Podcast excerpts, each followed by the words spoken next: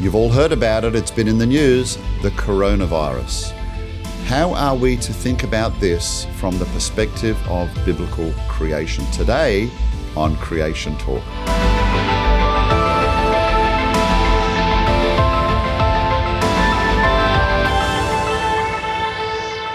So, I'm Gary Bates. I'm here with Dr. Rob Carter, one of our biologists at CMI. First question, Rob. I think when most people hear the word virus, they think all viruses are bad things. So, disease. you know, we understand when we read the book of Genesis, God created everything very good.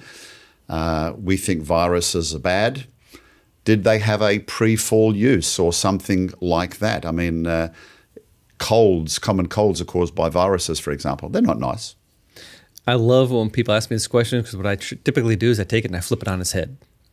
And I start off by saying almost all viruses are beneficial. almost all viruses are good. That's surprising. Yeah. And they said, What? Viruses cause sickness. You know, a few of them do, but most of the viruses in the world are beneficial to entire ecosystems, to people, uh, oceanic life. For instance, you've probably heard that we have more bacteria in our gut than we have cells in our body. Yeah, and tons of it on our skin. And, Yeah, we have more viruses in our body than we have bacteria. The viruses are there, they're controlling the number of bacteria, they're controlling the species of bacteria. So they are regulating the bacteria that without the viruses, the bacteria might eat us. I don't know what would happen if we had no viruses there, but it's it this is delicate, beautiful balance where God created this system to work very nicely. And there's a lot of different species of viruses involved in this. Same thing's true in the ocean. There's lots of bacteria in the ocean. and bacterial soup. It's bacterial soup, but there are more viruses than bacteria. They're Yeah. regulating the species of, of, of bacteria. So viruses are good. That's our starting point. right? Something happened. Yeah, So now happened. viruses are not living things in themselves, correct? So they have to hijack the mach- ma- machinery of the cell. Yeah, we don't define viruses as alive. They're lit- literally like little machines that copy themselves and and go to other cells and get copied again. Right. So from the biblical creation aspect, I mean, there are lots of bad things that occurred in the world. I mean, we know that God brought wrought a change on creation. Did He change viruses, or how do you think vi- the, the change in viruses came about from the view of biblical history? What's your take on that? we got multiple different ways that bad viruses could emerge. First of all, we have to account for something that's called the fall. It's when when Adam rebelled against God and God cursed the world. A very important passage in biblical Christianity, very important passage for theology, but also in biology. Once mm-hmm. we have this thing called the curse or the fall, we have sin, we have struggle, we have death, and we have things breaking. Right. So viruses are originally good, Mm-hmm. and we're talking about the coronavirus. It's obviously not good. So, from the view of biblical history, we understand there was a fall, creation was affected. Uh, presumably, viruses, did they change at that particular point? I mean, so when we're talking about the fall, this is Genesis chapter 3. Yep. Adam rebelled. God says, okay, you know, he's going to change the world basically as a reminder to us of our sin. When things go wrong, should be a reminder of what went wrong. And in fact, we can look at dangerous viruses like coronaviruses as a reminder of that. But ultimately, how did they change? What What's our best take on that? There's several different ways that viruses can change or emerge. One of the ways is um, if you just look at like a human cell, we produce a lot of very virus-like things. We make protein coats, we make RNA, DNA, we have all these little machines in there, and honestly, we, we do a lot of virus-like things in our own body. So if you take that system that's already producing these things that are sort of virus-like, and maybe one thing breaks, or maybe um, uh, a mutation happens that prevents the body from being able to recognize it and doesn't know what to do with it, and the thing starts copying itself like crazy. So some viruses might have actually escaped from a designed cellular environment. That's really interesting. Hmm.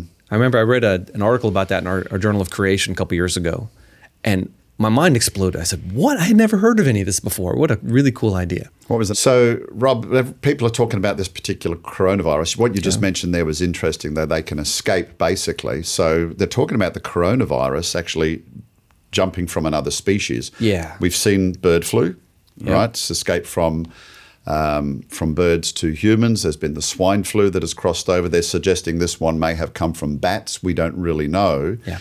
So uh, this is a particularly interesting aspect. So viruses are not living things in themselves; they're machineries, and it looks like they can jump from one host to another. And that's when the problems start. Right. A lot of species host viruses that don't cause disease. Um, the classic one is, is influenza. Hmm. If you look at ducks and geese and swans, they carry all the different possible strains of influenza, and those influenza viruses usually don't cause disease in the birds. In fact, if you ever go swimming in a lake, if that lake had had ducks in it, you're swimming amongst influenza viruses. Hmm. But they can't infect humans usually, and they don't cause disease in the birds. So there's probably a good function of those in the birds that probably no one's ever looked at. So at. do they have to mutate before they'll cause the illness in a human, or is it just the fact that what's uh, immunity is built up in one species transferring to another that is not immune? Well, immunity building up on one species is almost like an evolutionary argument. I think that they were created for some beneficial purpose. It's not like there's been millions of years of warfare between Gotcha. ducks and the flu, and they've all you know decided to, Yeah. to form a truce. Um, but they're created with a purpose. But a couple of mutations on the the thing that recognizes the thing on the outside of a cell that the flu uses to grab onto to get into the cell. Well, humans and ducks have different receptors. But if you change that receptor detector protein a little bit, all of a sudden it can grab onto a human. And so it can jump. It's called a zoonotic or Yeah. zoonotic. That's zoo uh, is in that word.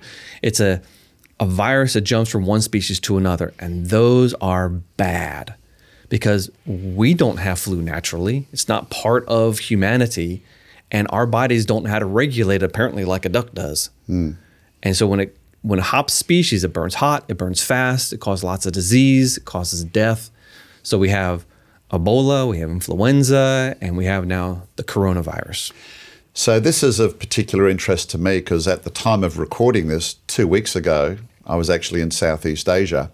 I transited through China. I transited through Seoul, South Korea. You know, I, I was about the only person not wearing a face mask, to be honest. So uh, it had already taken hold. Uh, and to be honest, there was considerable panic. Uh, we were being scanned to see if we had a temperature. Everyone's uh, getting their temperature scanned. yeah, when we were alighting off planes um, and so on.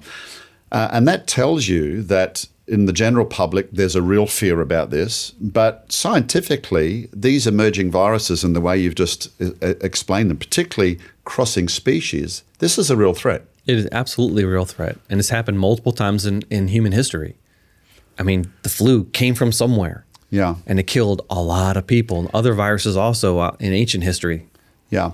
Now, one thing I've uh, I've learned working with you is that uh, the fact is that some of these viruses can naturally burn themselves out. I think uh, you and Dr. John Sanford wrote an article in a secular journal, in fact, about the Spanish flu, which killed millions and millions of people. More people died in 1917 and 18 from the flu than died in World War One. Yeah. which was a massive episode of death. So but it actually went extinct. And actually, what you were saying in that article is the fact that it went extinct was a very, very strong argument against evolution. Why? Just explain in a lay lay perspective for folks, if you can.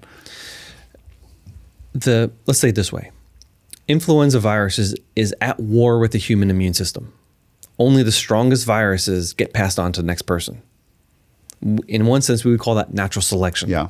very strong selection Yeah, which is part of the creation model. We don't have a problem with. that's right but um, the mutations that occur because influenza the, the way it reproduces it makes lots of errors so lots of mutations happen in that dna strand but only a couple of those affect the thing that the human immune system can see so most of the errors are accumulating in this virus and they're not subject to natural selection. So Spanish flu starts in 1917, sweeps across the world, and has been in humanity ever since. But it went extinct in 2009 after more than 10% of his genome had mutated. We call that genetic entropy. Hmm. That is, you just apply the idea of entropy, that everything falls apart over time, to genetics, and we can see it. Mutations accumulate too quickly, and natural selection doesn't remove most of them. Because Therefore, I can't see them, right? because it can't see them. Therefore, most species are doomed to extinction.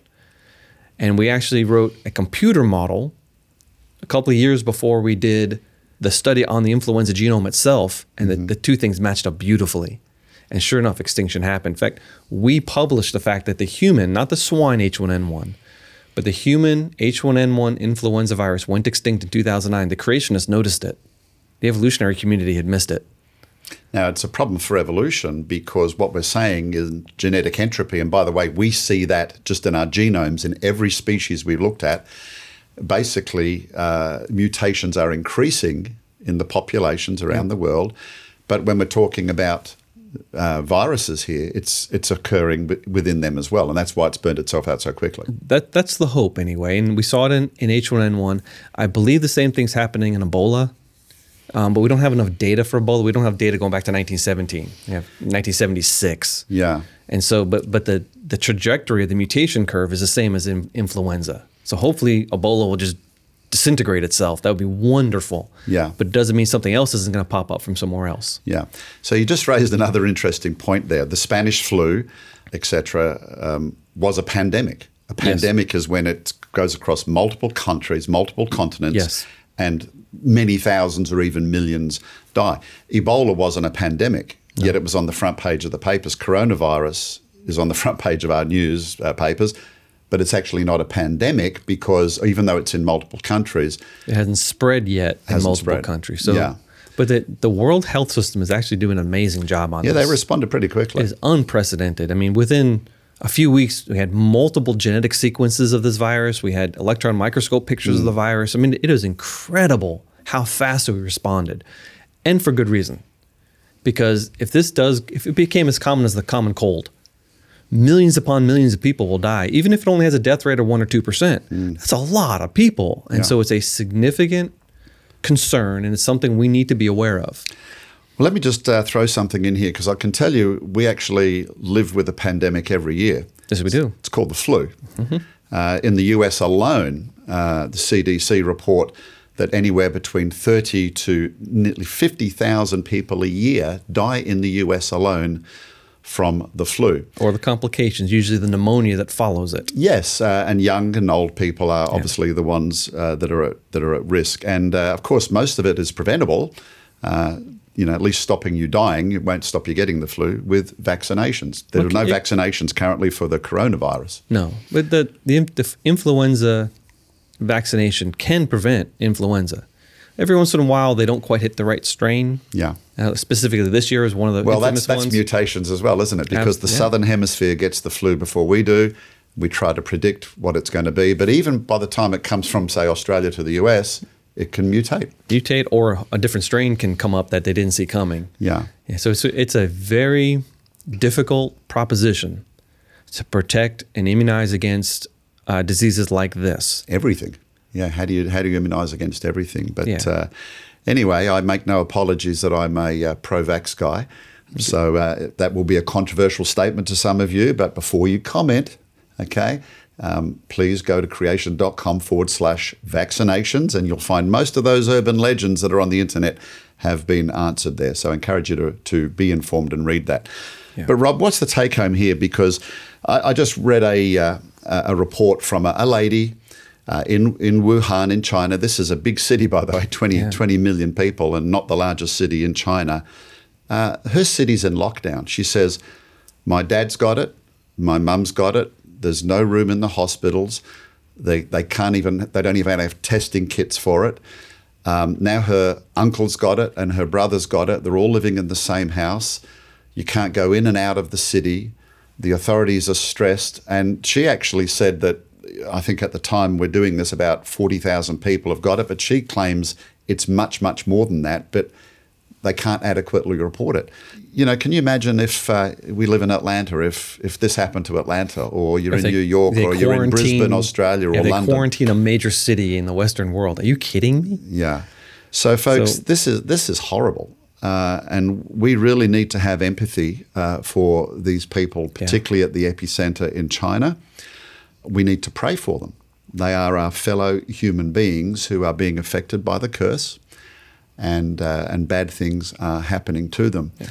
And the scary thing is what we've been talking about here, and we've said that viruses that jump species are dangerous. It could happen anywhere. Mm-hmm. It could happen anywhere. It could happen anywhere at any time. And uh, that should be a reminder to us, I think, of our, uh, our very precarious state on this planet. Which gives us an opportunity to preach the gospel to people.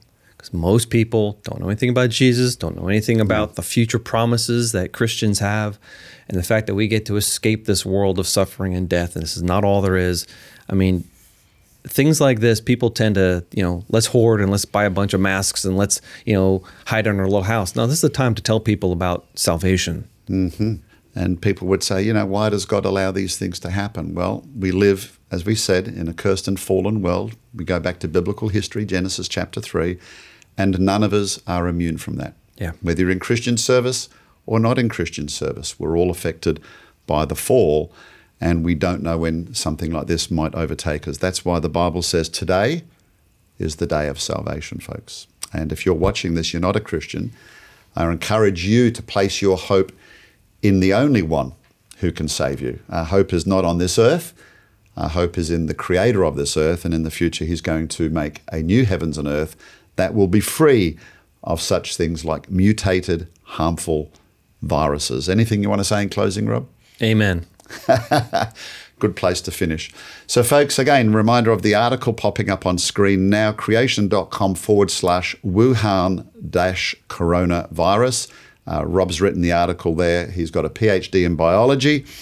And so uh, it's a, a layperson's perspective, but just to help you understand the place of viruses in this world and their originally very good purpose. Appreciate it, Rob. Uh, it's good we could knock this one out quickly today. Share this with your friends. Do you know people in China who could benefit from this uh, article uh, or this podcast? Because guess what? It's easier sending them a link. So share the information, click like. We appreciate your support. We'll see you next time.